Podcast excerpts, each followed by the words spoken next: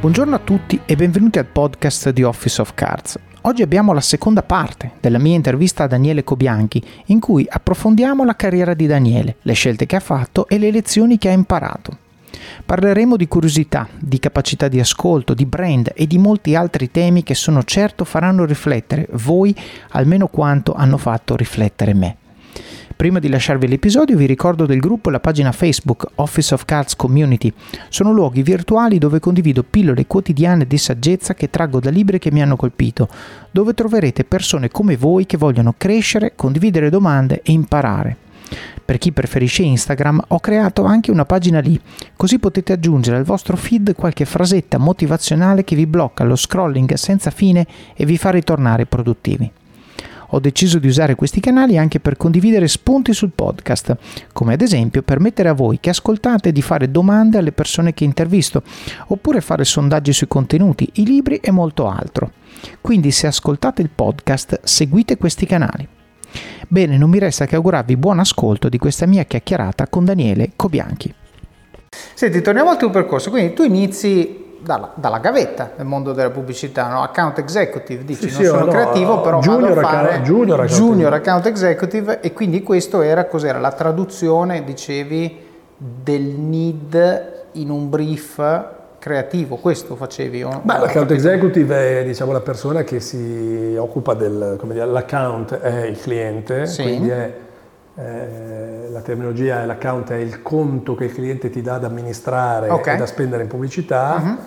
e l'executive vuol dire che tu sei la persona che si occupa di gestire questo conto che è un cliente, quindi okay. tu sei la persona che si relaziona col cliente, che uh-huh. raccoglie le informazioni del cliente, uh-huh. che, che, porta poi in agenzia le esigenze del cliente che diventano campagne, eccetera. Chiaramente il junior account executive lo fa dentro un team. Certo. Di, di, Porti la valigetta del dove senior. C'è il senior, dove c'è il supervisor, dove okay. c'è il director, dove, quindi in realtà tu cominci a lavorare dentro un okay. team di persone che si occupano. E quindi sei esposto, però sei esposto all'end-to-end perché la, sei esposto al cliente e al processo. Bravissimo, l'account executive è, una, è, un mestiere che voglio dire poi si fa in, in tanti altri mestieri, non solo la pubblicità, dove secondo me è più, è più bello che fare il creativo, nel mm-hmm. senso che tu hai un hai un ruolo centrale, sei un po' il playmaker di tutto il processo, mm-hmm. da quando...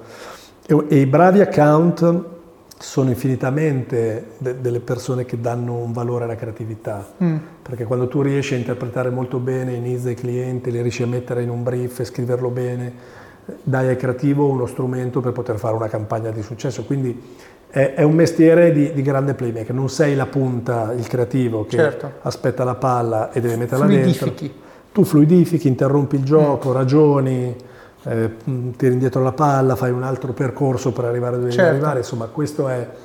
E questo ruolo mi è sempre piaciuto perché eh, ho sempre amato come dire, stare in mezzo alle persone, mm. poter lavorare sulle relazioni no? e creare anche l'empatia delle relazioni. E questo è un mestiere dove eh, la, la, qualità delle relazioni che tu crei al tuo interno come al tuo esterno è fondamentale. Mm per poter avere, perché è un lavoro di filiera, non è un lavoro dove tu fai una cosa, no? è un lavoro che tu fai un pezzo, poi uno ne fa un altro, poi uno ne fa un altro, mm. quindi se c'è in questa filiera un ingranaggio debole, il, il prodotto finale si livella a quell'ingranaggio debole, mm. quindi è un, è un mestiere che ha questa sua peculiarità. E nei primi anni l'hai fatto per un po' di volte, no? Cioè, no, diciamo aziende diverse, la, la, diciamo, la, diverse. Mia, la mia, io sono, diciamo, all'interno del mondo della pubblicità, l'account executive è un mestiere, come il creativo un mestiere, io ho scelto di fare quello e l'ho fatto poi, eh, come dire, facendo, cambiando seniority, diciamo così, occupandomi di clienti sempre più importanti, avendo responsabilità più ampie eh, cambiando poi agenzie perché naturalmente poi quando lavori bene su alcuni clienti hai una visibilità eh, e poi ho iniziato, diciamo, dopo, dopo, ma già dopo qualche anno che avevo iniziato a fare questo mestiere a occuparmi di new business, di sviluppo, quindi mm. mi, mi, piaceva molto l'idea di fare una gara per acquisire un cliente, mi piaceva molto l'idea di, di, di andare a cercare le categorie merceologiche, di presentare l'agenzia, di cercare di eh, portare il valore dell'agenzia a clienti che ah, non perché l'account l'agenzia. executive gestisce un account che già c'è. Quindi non diciamo, l'account executive, diciamo, tu vieni assunto come account executive perché stanno formando un team di un cliente che è entrato, quindi Certo. tu vieni a fare quello. Poi c'è tutta una parte invece di acquisizione dei clienti, Ok. che l'agenzia deve fare la- la- con i responsabili diciamo, del new business Mhm. e con le persone che hanno la capacità di andare sul mercato e, e- e sedurre clienti, insomma portare clienti in agenzia. Quindi questa è una cosa che a me è sempre piaciuta, quindi sia quella di provare a, a conoscere clienti nuovi, no? di, di Mhm. fare un'attività anche commerciale, diciamo così, sia quella di guidare processi di, di pitch, quindi costruire E questo è il passaggio in Cayenne, dove Cayenne- hai cominciato a fare questo? No, sì, in Cayenne, diciamo che Cayenne ho preso questa responsabilità. Cayenne, tra l'altro, era parte di, una- di un network eh, giapponese molto importante che è Denso, quindi Mm. diciamo in Cayenne ho avuto l'opportunità di cominciare ad avere un ruolo manageriale, Mm. mentre nelle esperienze precedenti, pur esperienze importanti, BBDO eh, e, e anche mh, eh, Low Pirella, che era una insomma, delle agenzie più importanti, avevo un ruolo di gestione. Poi lì ho cominciato a fare il manager, occupare di sviluppo, cominciare Mm-hmm. A fare un lavoro di sviluppo del portfolio clienti, di acquisizioni, di gare e da lì è partita diciamo, una due- carriera più manageriale. Esatto, quindi c'erano queste due componenti aggiunte qui, la componente di gestione manageriale, appunto, quindi la parte interna, gestione delle risorse, e la componente di andare alla ricerca di un business nuovo. Sì, devo- come dire, è, è un po' il percorso che fa un account, diciamo, Mm. no? Poi ci sono account che vogliono rimanere o che non hanno le attitudini per fare la parte più business e rimangono in una parte di gestione, Mm. quindi fare una carriera all'interno di step, di seniority sulla gestione dei clienti. Ok. Ci sono direttori clienti che hanno fatto una carriera solo a dirigere dei clienti acquisiti no? o a Certo. svilupparli. o- e, mh, io che avevo un'attitudine più, più, come dire, garibaldina, diciamo così, ho sempre pensato che nello sviluppo dei clienti ci fossero poi delle opportunità maggiori. Certo. E questo mi ha portato anche a fare un percorso di carriera perché naturalmente acquisendo clienti, le agenzie dove sei eh, Crescono di più, crescono, certo. eh, se crescono ci sono delle opportunità in più e, e poi anche quello di, mh, da un certo punto di vista, di, di- di aver fatto bene anche la prima parte di questo lavoro, cioè il lavoro di gestione, Mm.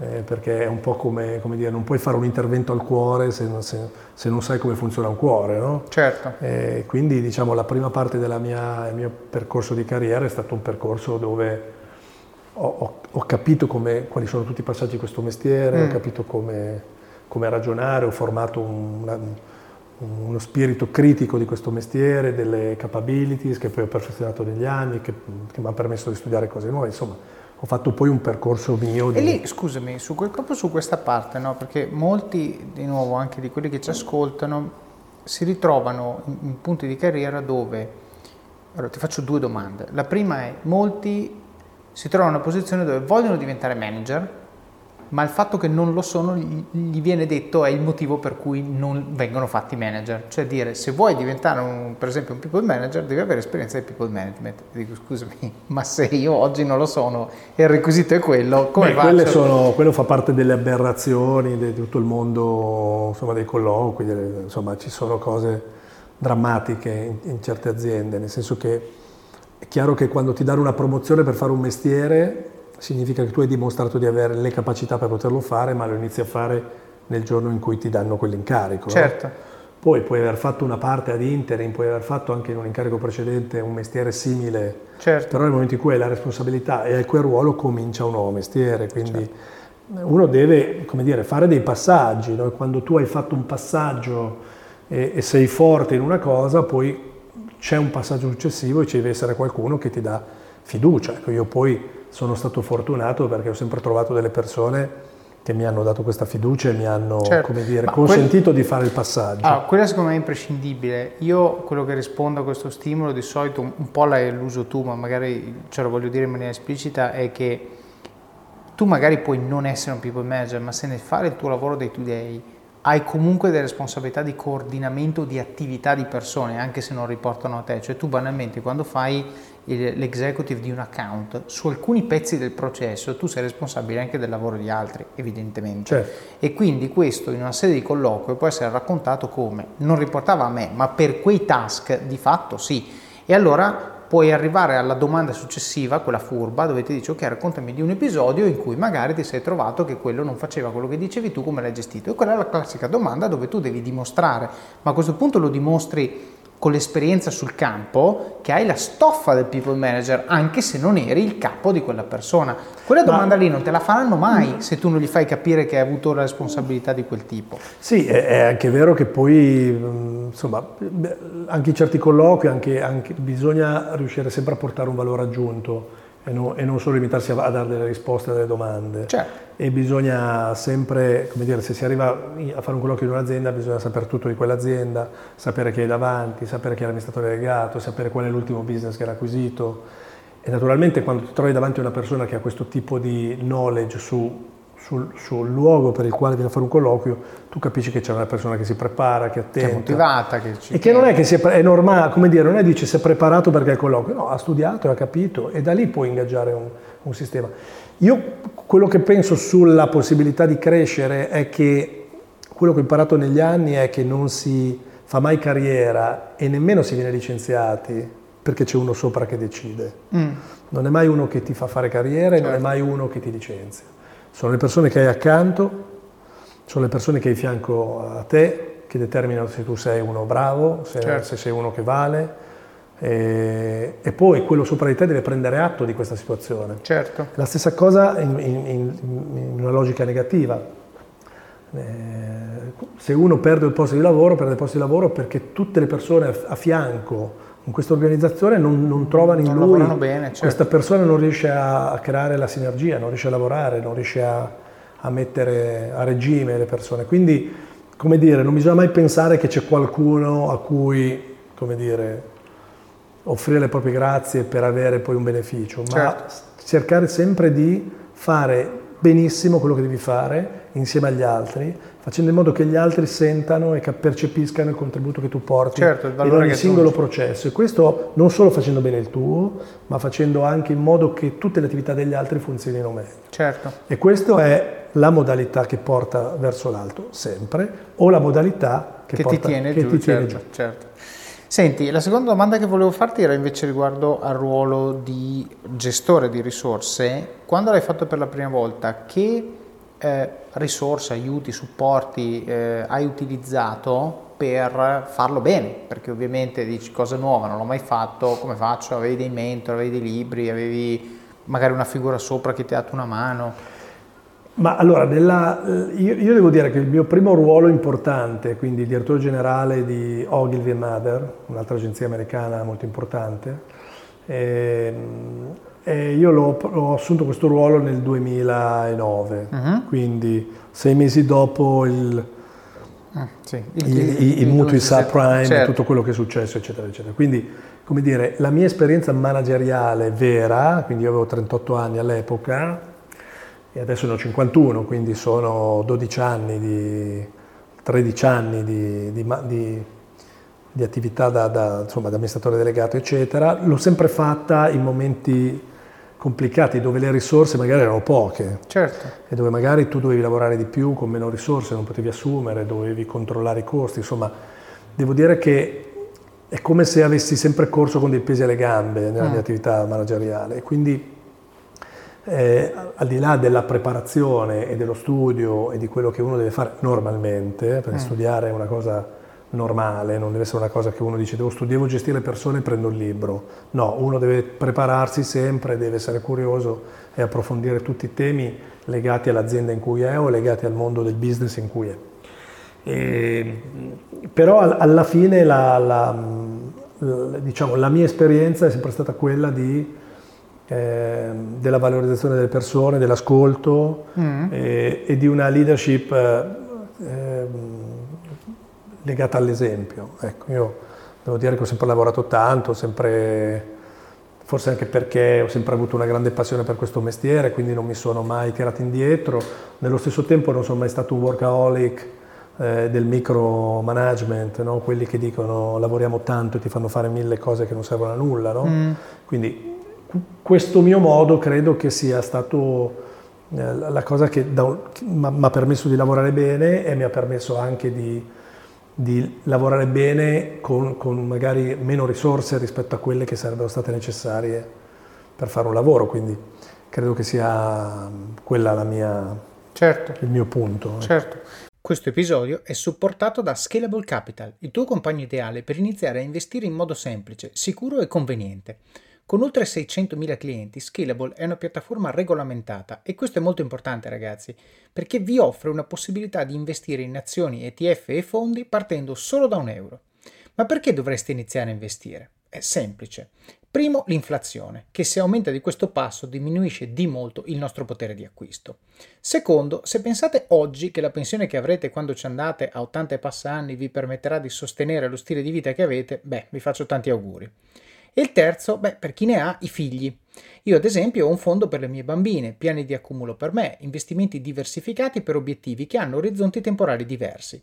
Con Scalable puoi dare forma ai tuoi obiettivi di investimento e sfruttare appieno il suo potenziale per far crescere i tuoi risparmi nel tempo. L'importante è iniziare per step e Scalable non ti permette solo di acquistare azioni o ETF, ma anche di imparare come funziona il mondo degli investimenti. Scopri di più su come Scalable può trasformare il tuo approccio agli investimenti visitando il link in descrizione. Ricorda, con Scalable il tuo viaggio finanziario può iniziare solo con un euro. Non aspettare, investi nel tuo futuro oggi stesso con Scalable Capital. Ma mi piace molto una cosa, mi fa venire in mente una frase che ho visto ieri su Twitter attribuita a Paolo Coelho, però non, nel senso non credete su quello che c'è su internet se non verificate le sorgenti, che era una cosa tipo uh, The world is changed by your example, not by your opinion. Esatto. Uno statement. Non so chi l'ha detto, perché su LinkedIn ormai sono solo citazioni eh, di esatto. grandi pensatori. E Esatto. Come, se, come, se, fare la citazione colta poi vuole... Esatto, però è vero, cioè è quello che fai, non quello che dici. Ecco, quello è l'esempio che dai, io credo anche di, l'esempio che dai, ma anche nelle relazioni interpersonali. Insomma. Certo. Eh, se uno riesce a essere, a dare un esempio, a dimostrare che sei il primo che fa le cose, che le fai in un certo modo, che hai dei modi cortesi, che non sei uno che dà degli ordini, ma sei uno che coinvolge, insomma è, è, è, un, è un, tema di managerialità certo. e io, io, credo che poi adesso si parla molto di gentilezza, di tutte quelle che sono diventati dei nuovi topics per, per LinkedIn, il manager gentile ma non scopriamo nulla, cioè adesso che adesso nel 2022 abbiamo dato un nome che mi vengano a dire che serve il manager gentile, certo. che la nuova forma del manager è quella lì, certo. dico, io non, sarò stato anche maleducato qualche volta nella mia vita, ho fatto degli errori, certo. però eh, è come dire che, che, che, il brodo si fa col, con l'acqua bollente. Certo, ma mi viene in mente una cosa che io usavo nelle conferenze qualche anno fa, che faceva vedere un grafico delle ricerche su Google della parola analytics e poi della parola big data. Google Trends va fino indietro al 2010, non mi ricordo più, e, e, Analytics si fa da quando, esiste, da quando, esistono i numeri, quindi da, da Cartesio, ok? Cioè giusto, anzi da Pitagora. E Big Data è il nome sexy che qualcuno si è inventato e da quel momento in poi improvvisamente tutto il mondo sa dei Big Data perché Analytics era noioso Big data invece lo capiscono tutti, tanti numeri, ok perfetto, eh no, beh, lì... dipende da come li usi perché tanti sì, numeri... Sì, lì, diciamo che poi c'è stato proprio un cambiamento anche no, della, della, dire, della, responsabilità dell'uso dei dati e quindi certo. è diventato un nuovo modo no, di... Ma quello che dicevi... Però insomma succedono, no? ogni giorno si legge da The Purpose a... Adesso la, c'è tutto il tema della sostenibilità che è un altro tema che rischia di diventare molto di moda e poco concreto, dire, concreto certo. nel pratico perché certo. poi le persone non sono preparate e quindi diventa insomma ci sono diverse cose eh, vedo molto che il mondo del business ha, ha anche il mondo del business soprattutto uh, sui vari siti del business da LinkedIn e altri siti si è creato un po' questo effetto instagrammizzazione, sì, no? sì, voglio essere più bello di quello lo che sono. Lo faccio perché fa figo se lo faccio, non perché ci credo. Io l'altro giorno mi sono guardato la, la, la partita di Nadal che vinceva Pure io. L'Australian Open e, e, il giorno dopo ho detto adesso vedrai che ci saranno mille persone Tutti, che ah. scrivono che la lezione che Nadal ci ha dato, che bisogna certo, essere resilienti, che le difficoltà. Eh, non mollare mai e avrò visto 20 articoli di quel tipo lì. Eh, certo e lo sapevo che, che sì, li avrebbero scritti. Allora quello è il valore, no, no, non c'è valore dentro questa cosa, e, però questo è il mondo in cui insomma... Certo. è il mondo in cui i social hanno un po', come dire, spal, stanno spalmando e appiattendo tutto. No? Si appiattisce. E, sì, e sì, quindi bisogna trovare delle modalità per essere... Per essere creativi, come si Per essere lì. più rilevanti. Certo. Insomma, io per dire uso LinkedIn non come un... Lo, lo trovo un ottimo strumento di business perché ho, ho, una, una, buona rete di, certo. di persone che mi seguono, che sono tanti clienti, tanti addetti al, del, del, settore, quindi come dire, se io mostro quello che facciamo, certo. eh, mostro come, cosa penso di alcune cose relativamente a, a quello che faccio io come McCann, eh, do delle informazioni e agevolo qualcuno a venire da noi o a dire no, io da voi non voglio venire perché non mi interessa. Certo. Quindi faccio un lavoro di quel tipo lì, quasi di credential, di mostrare quello che si fa, non faccio un lavoro di self branding o di autoaffermazione dove qualunque argomento che c'è nel mondo, topic, dico la mia, perché certo. Non interessa a nessuno che io esprima sì, sì, l'opinione su Nadal. Cosa, ho ho visto questa partita con grande felicità e, certo. e, e, quello che ho capito l'ho capito, non mi interessa certo. usarlo strumentalmente certo. a fini professionali. Chiaro. Senti, hai parlato di Ogilvy, quindi in Ogilvy tu sei stato general manager, amministratore delegato 4 anni. Sì. E poi e dopo nulla, dopo sono, diciamo, sono, c'è stato un interessamento di McCann, uh-huh. sono uscito da Ogilvy, nel frattempo tra il, una posizione e l'altra ho fatto una mia piccola boutique mm. perché ho avuto l'opportunità di lavorare con alcuni clienti che in quel periodo di gardening insomma, mi era consentito lavorare okay. e, e, dopo ho lavorato, sono entrato in McCann. Diciamo che quel periodo anche di boutique creativa è stato molto piacevole perché eh, quando esci da un grande gruppo e non sei ancora entrato in un gruppo nuovo, mm-hmm. importante, eh, si vede anche, come dire, se, se, hai una reputazione oppure no. no? Certo. È più facile fare una cosa con un biglietto da visita con scritto McCann che, fare, che andare da un cliente e dire sono Daniele Cobianchi. Certo. Al di là che uno ti può stimare, però dico è importante quello misurare su quanto tu hai fatto bene nel sì, tuo quanto lavoro, sei tu e quanto il marchio quanto hai sedimentato certo. negli altri, no?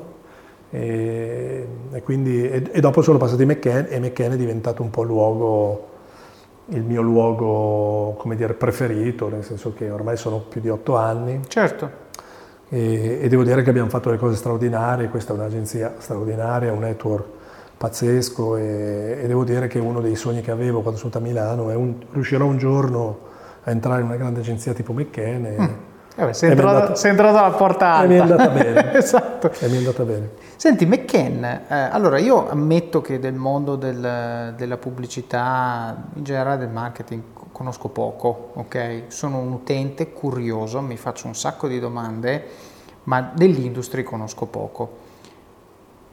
Come, come, si posiziona McKenny in questo mondo? Cioè qual è la cosa che la distingue, se vuoi anche a livello magari di approccio, di prodotto, di stile, la, la firma di McKenny, qual è? Su, Beh, insomma, su, su, quello che fa. Diciamo, diciamo che allora McCann, giusto per, per, per, dare giusto qualche indicazione, McCann è uno dei gruppi storici della pubblicità al mondo. Mm. Eh, il claim di McCann, che è la verità ben detta, The Truth Well Told, mm. è del 1912. Wow! Eh, è, l'agenzia, è una delle agenzie storiche nata con Coca-Cola mm. eh, e che ha sempre messo la verità al centro, diciamo così, The Truth Well Told, fino ad arrivare oggi dove la verità è, abbiamo capito tutti, no? fake news eccetera, che la verità è ancora qualcosa che ti contraddistingue rispetto certo. alla marmellata di vero, verosimile, certo. di fake e di strillo.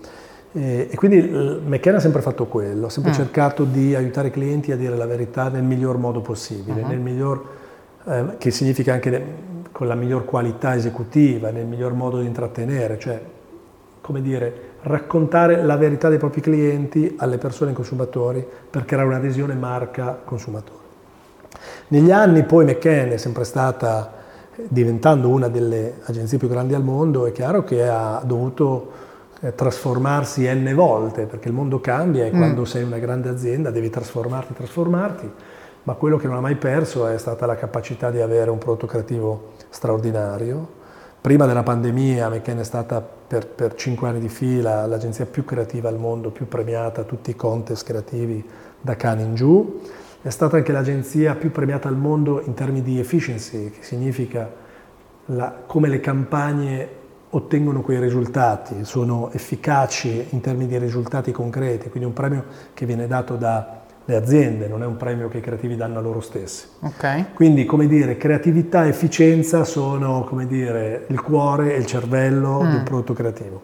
Quindi per anni, eh, naturalmente dopo la pandemia, tutti i grandi gruppi hanno dovuto fare un, un passaggio nuovo verso il futuro e questo ha permesso a noi di trasformarci ulteriormente, eh, di portare nuovi clienti a bordo e, e, devo dire che adesso la firma che io darei su McKen è la capacità che ha McKen, come pochi altri grandi gruppi hanno, di, di, essere, di gestire la complessità dei tempi che abbiamo davanti, che mm. non significa solo fare campagne di comunicazione per i clienti, ma significa aiutare i clienti a, a, a, trovare loro stessi nel tempo nuovo, nel mondo che abbiamo adesso che è diverso da... Certo, che da era quello... quello che ci dicevi prima, con l'intercettazione dei trend, sì, la traslazione... Che, non, che, non, è solo trend, adesso è proprio aiutare le aziende a rimanere sul mercato, ah. dare delle aziende delle idee di come interpretare i temi come la sostenibilità, come l'etica, di rimettere al centro dei valori che si erano dimenticati ma che adesso sono fondamentali, cioè di aiutare loro a fare delle campagne che non sono solo campagne commerciali, ma sono campagne che riposizionano i loro brand nel futuro. Mm. Cioè, quindi un lavoro più di, ancora più consulenziale, più di, di supporto al loro business e non solo di push di quelle che sono le loro offerte commerciali o i loro prodotti. Certo, ma quindi questo riguarda non solo il modo in cui comunica, comunicano quello che fanno o se stessi, No, ma anche quello eh, che fanno. Anche quello che fanno, cioè adesso noi lavoriamo con alcuni clienti dove eh, ragioniamo insieme su, su dei prodotto. prodotti da certo, costruire, certo. che abbiano già al loro interno quei font adatti per essere comunicati nel mm. mondo di oggi, quindi è un lavoro molto più articolato e anche più, più importante. Mm. E, e poi c'è tutto il tema dell'etica, che naturalmente io devo, devo, cominciare a parlare di consumo critico, di consumo sostenibile mm. e quindi non devo... Eh, per anni le, la, i pubblicitari hanno destagionalizzato prodotti, che vuol dire trovare delle occasioni di consumo nuove per vendere di più. Certo. Adesso in un mondo che sta andando verso l'insostenibilità, se tu spingi un consumo ulteriore, non, non so se stai facendo un lavoro fatto bene, devi cominciare a lavorare su un consumo critico, su una mm. coscienza diversa, su un approccio al consumo differente, che non vuol dire non vendere i tuoi prodotti, ma vuol mm. dire, come dire, è cambiato il mondo e tu azienda devi interpretare il mondo che cambia nel modo corretto. Quindi è un lavoro molto più complesso, più articolato, molto più incasinato perché ci sono i dati, perché c'è la tecnologia, mm. perché ci sono, sono cambiati i comportamenti. Quindi è veramente tutto più complicato. E, e, forse questa complicazione in più l'etica rendono questo mestiere eh, sì più complicato ma anche molto più eh, challenging. Ecco. Quindi certo. ho ritrovato anche dopo vent'anni, sto ritrovando l'entusiasmo di fare bene questo mestiere perché è un mestiere che è totalmente nuovo. È chiaro che la mia esperienza mi serve e, e la porto appresso, però eh, come dire, è come se noi fossimo delle start-up con, con un'esperienza di 100 anni alle spalle. Certo. Vacanze in Sicilia o in Sardegna. Con i traghetti GNV porti tutto quello che vuoi, ti rilassi fino a destinazione e se prenoti entro il 14 maggio, posto ponti a partire da 33 euro. Non c'è modo migliore per andare in vacanza. Scopri i dettagli su gnv.it. Offerta valida sulle linee Napoli-Palermo e Genova-Olbia, 10.000 posti disponibili. E le aziende, tu, tu trovi, trovi, difficile farti seguire in questo perché mi viene da dire, faccio finta di essere l'azienda, no? Dico, è facile dal tuo punto di vista dirmi che c'è il fenomeno della sostenibilità, perché per te è un problema minimo da risolvere, dato che tu sei labor intensive non capital intensive, metti le lampadine a basso consumo e hai risolto il problema. Io ho le fabbriche eh, e faccio fatica, come faccio? No? E quindi potrebbe esserci uno scostamento tra diciamo, il pulpito da cui viene la predica e chi invece ascolta. Le aziende sono ricettive a questo tipo di stimolo relativamente a vedere il loro business e non solo come comunicano se stessi, perché io mi immagino una conversazione, questo ti dice, io devo vendere, adesso faccio l'esempio antistagionale per, per antonomasia, io devo vendere pellicce d'estate, ok? E tu gli dici no, perché è un problema, vuol dire che ammazzi più animali, dire, cioè non è più sostenibile, no, per mille motivi. E lui ti dice, ho capito, ma io devo vendere pellicce d'estate, oppure mi trovi un altro modo per far crescere il fatturato. Ti ascoltano allora, io, è chiaro che io non, come dire, io, io cerco di portare a, a, a, ragionare imprenditori, amministratori delegati o aziende a, ad avvicinare i temi nuovi, ma mm. chiaramente non si possono trasformare delle supply chain dal giorno certo. overnight, quindi bisogna fare un ragionamento e mm. cominciare a fare dei ragionamenti vuol dire eh, aiutare i clienti a fare questo percorso, mm. che non è dire ok cambia tutto domani, certo. perché non è quello. Quindi ci parto è, dalla percezione del è problema. Riuscire, è riuscire certo. a dire il mondo sta cambiando, come possiamo noi avvicinarci a questo cambiamento, cosa mm. si può fare, come possiamo coinvolgere i nostri consumatori, fargli vedere questo percorso, in certo. modo tale che loro capiscano che l'azienda che hanno scelto, il brand che hanno scelto, si sta occupando del cambiamento, certo. sta trasformando se stesso. Ed è chiaro che nessuno ha la pretesa che tutto cambi dall'oggi a domani, è impensabile, certo. però è impensabile anche che ci siano aziende che non facciano totalmente nulla, che non abbiano nemmeno iniziato questo percorso.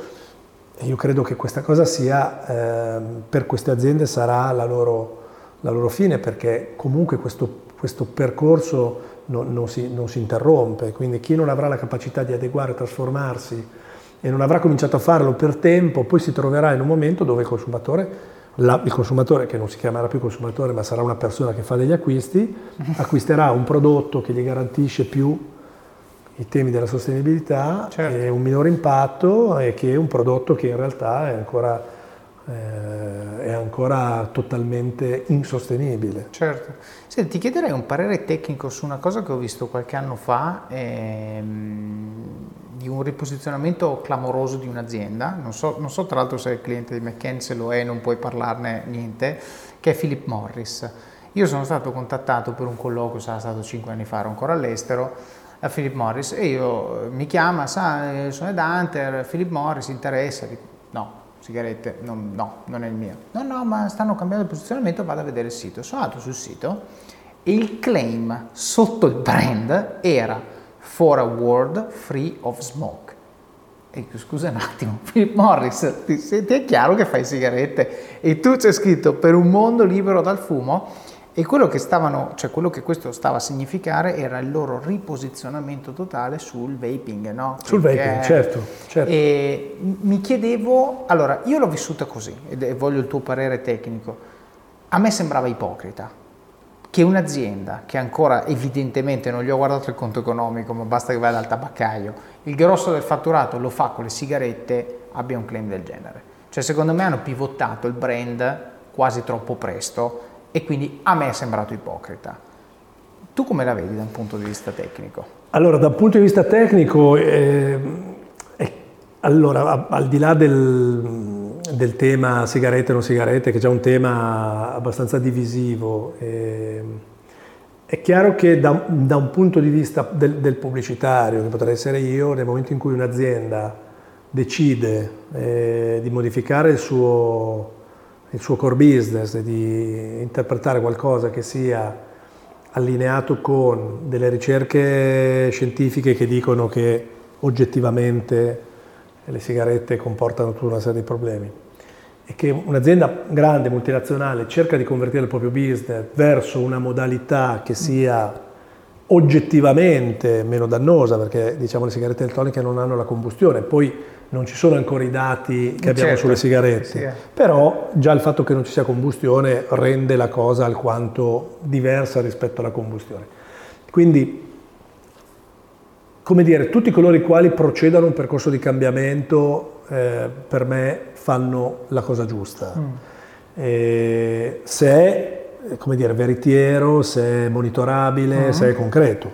Quindi io adesso non so nello specifico quanto Philip Morris, quali, quali siano le componenti di business tra sigarette normali certo. e sigarette. È chiaro che un'azienda di quel tipo lì, se facesse, se riuscisse a fare questo passaggio di trasformazione del business farebbe un lavoro straordinario. Certo, certo. Quindi sì, io l'ho visto qualche anno fa e lì secondo me era ipocrita, forse oggi potrebbe essere più aderente. Lì, diciamo l'ipocrisia, se l'ipocrisia è eh, dire siamo già cambiati quando no, non sei cambiato, eh, ti seguo. Se il tema è dire mi immagino certo. un mondo senza la combustione perché sto investendo soldi per, per fare un prodotto che ti dia eh, quello che ti dà la sigaretta, che io è una cosa che non conosco perché non sono un fumatore, però se, togliendoti la gran parte del rischio di ammalarti, allora io non trovo che sia, sia il, lo storytelling che un'azienda fa perché c'è la tensione culturale, diciamo prima, del, certo. del, fatto che fumare non si può più fumare in strada, non puoi più fumare nei locali, sì, non sì. puoi più fare nulla, quindi c'è un desiderio di dire io voglio uh, poter dire, rispondere a questa tensione culturale con un prodotto che non è più quello di prima. Certo. E quindi qualunque persona cerchi di cambiare se stessa, di migliorare o di interpretare il mondo che è cambiato, credo che sia come dire, da, da da supportare. Ecco, certo. Poi in termini di comunicazione c'è sempre una linea di confine dove magari stai dicendo una cosa per la quale non sei ancora preparato. È quello, quello che secondo me strideva un pochino. Senti, faccio un'ultima domanda un po' ampia, generica. Eh, dunque, prima hai parlato di, quando hai detto consiglio, hai detto consiglio di viaggiare, consiglio di esporsi a quante più cose possibile, trovare la propria, la propria così, nicchia, che ti piace, che ti soddisfa. Che ti... E un consiglio su risorse, no? che può essere un libro, può essere un'esperienza che ti ha formato particolarmente, può essere mm, sì, un corso, cioè qualsiasi cosa. Cioè se tu volessi dire a chi ha ascoltato questo episodio, se c'è una cosa, una che secondo me domani mattina devi fare è questa, a prescindere, perché ti aiuta, ti aiuta, che può essere ti aiuta a trovare te stesso, ti aiuta ad acquisire una skill che serve nella vita, qualsiasi cosa. Ma eh, ti dico, la prima cosa in assoluto è uno dovrebbe mettersi allo specchio 5 minuti, se non l'ha mai fatto. Senza smartphone. Senza smartphone. A fare e, selfie. E, e farsi delle domande del tipo cosa mi piace, cosa sogno, cosa vorrei perché queste sono domande fondamentali. Poi ho avuto la fortuna che non mi sono mai dovuto fare queste domande perché mm. proprio avevo dei, dei, delle tensioni verso le cose che amavo e che mi piacevano, quindi da un certo punto di vista sono stato fortunato. Quindi diciamo le persone devono fare questo tipo di ragionamento, la prima cosa. La seconda cosa è quella di avere la, la, la curiosità di leggere tanto, di, di, di, di essere curiosi, di ma no, non voglio dire di studiare, poi c'è anche lo studio, però insomma mm. a una certa età uno studia con un altro, non studi per passare un esame, studi perché vuoi capire e imparare delle cose, vuoi avere un punto di vista nuovo, vuoi portarti a casa una tesi di qualcuno a cui non avevi pensato. Certo. A me certo. questa cosa piace molto. C'è un Perché... libro, un blog, un qualcosa Ma che io, guarda, trovi, io, io, cioè, io, più senza. io leggo, io come dire, leggo veramente tutto. Eh, mi sono rimesso, rimesso a leggere eh, grandi romanzi, mm.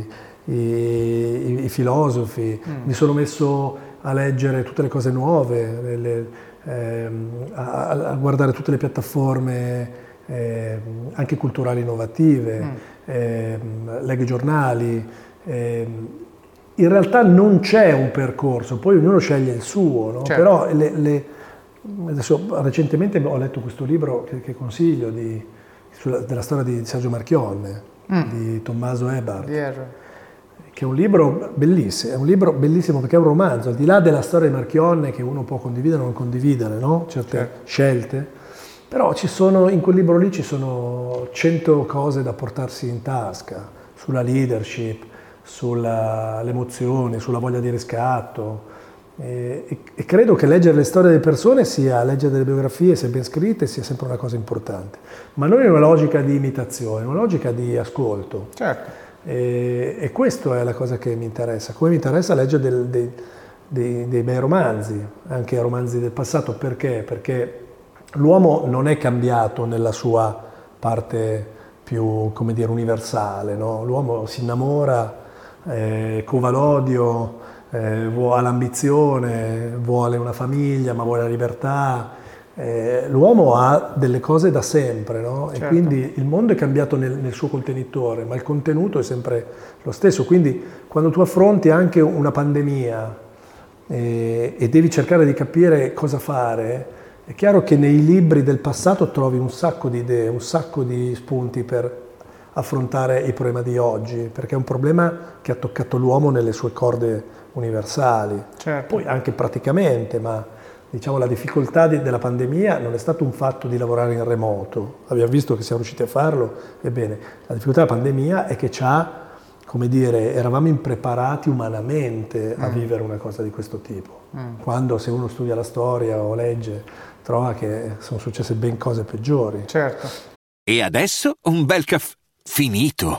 Perché rischiare di rimanere senza caffè quando puoi abbonarti a Caffè Borbone? Prezzi vantaggiosi, costi di spedizione inclusi, tante possibilità di personalizzazione e l'abbonamento lo sospendi quando vuoi. Decidi tu la frequenza, la qualità, scegli tra le cialde e capsule compatibili e crea il tuo mix di gusti e miscele. Mai più senza caffè con l'abbonamento Caffè Borbone. Tutte le info su caffèborbone.com. Quindi, come dire, il consiglio è sempre quello di stare, di, di- di, come dire, di godere nel, nel nutrirsi di stimoli di, di tutte le tipologie. Eh, lo sport è un'altra cosa che insegna tanto e che, e che offre anche lì dei grandi insegnamenti. no? Certo. Eh, io dal, dal tennis ho imparato che ogni volta che ti arriva una palla devi prendere una decisione. E devi spostare la racchetta, devi cambiare l'impugnatura, devi modificare i piedi, devi alzarti, abbassarti, Eh, perché sennò il colpo no- non viene come deve venire. Certo. E, e quella cosa lì la devi fare mentre la palla arriva. Certo. E ogni palla devi fare quel tipo di, di- di movimento. di- e quindi, come dire, qualunque esperienza che uno faccia Certo. eh, ti serve a mettere insieme, no? a costruire quello che sei tu e quello che è il tuo modo di pensare e di ragionare. Eviterei dire, di- di impegnare il proprio tempo in cose che sono oggettivamente scariche di, di- di portato valoriale, che non Certo. vuol dire che uno non si può divertire o non possa, No, come certo. dire, Va eh, stare sui contingentato. social o fare Certo. qualche stories, sono cose che faccio anch'io volentieri Certo. e ogni tanto mi diverto. Però che, come dire, se noi riuscissimo a impiegare il nostro tempo, il tempo, metà del tempo che le persone impiegano sui social, venisse impiegato in attività anche divertenti, ma di nutrizione, Certo. eh, tu immagina quanto, qua- quattro ore al giorno di, o tre ore al giorno di cose nuove, di stimoli nuovi. Certo. Pensa in un anno cosa avresti ricavato. Certo, ma io faccio solo un commento sulla cosa del tennis che hai appena descritto tu, che è la seguente. Quante persone colpiscono quella palla senza riflettere su tutto quello che tu hai appena detto? Cioè il tema è va dedicato un po' di tempo e di energia anche a fare l'esegesi di ciò che sto assorbendo, che sia l'atto sportivo, l'articolo letto, la biografia o anche la pubblicità su Facebook, se io mi fermo a riflettere mi dà qualcosa, se io invece la subisco passivamente faccio un movimento meccanico che non mi dà assolutamente niente. Esattamente quello, perché nel, nel tennis se tu non fai quel tipo di cosa il colpo non esce, Certo. il risultato non ce l'hai Certo. e, e lo vedi perché il suono che la racchetta fa è diverso, perché la palla non va dove vuoi, Certo. perché spesso la sbagli.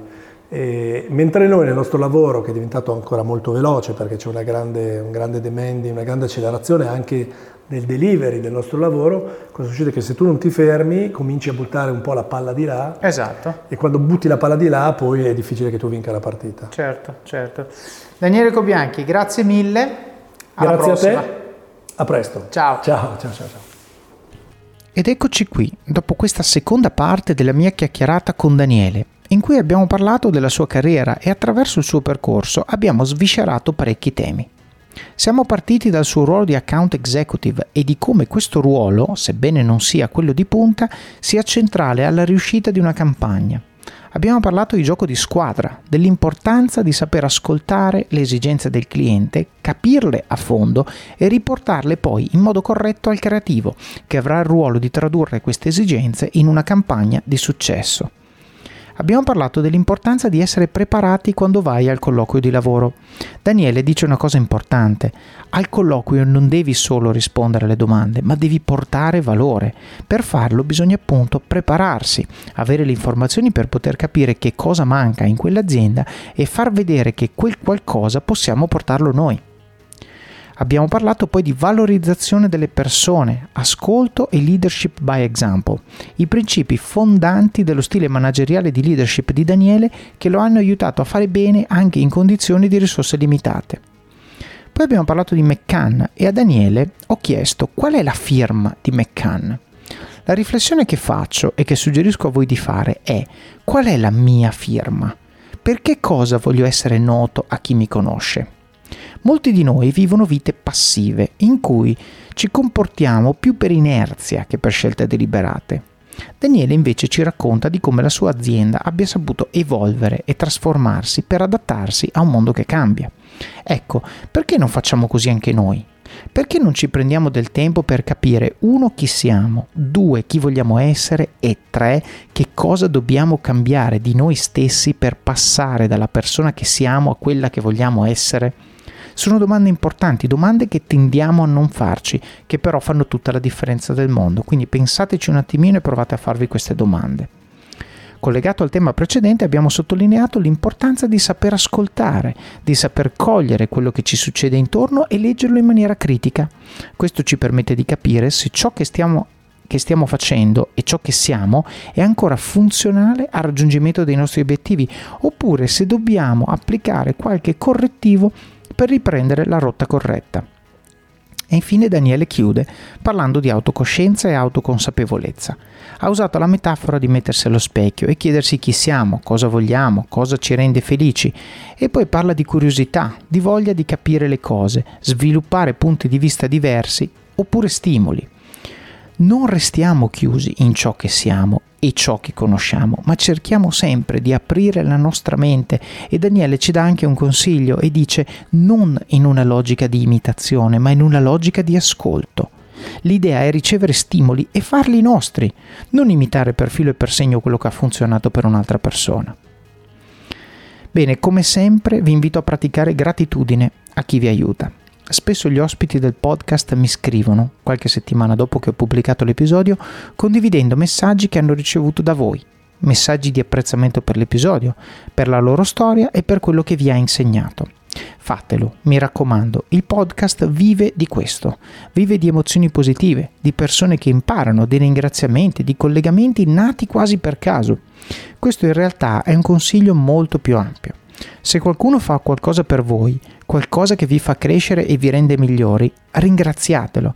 Renderete la sua giornata, come spesso accade con le mie quando mi scrivete, migliore.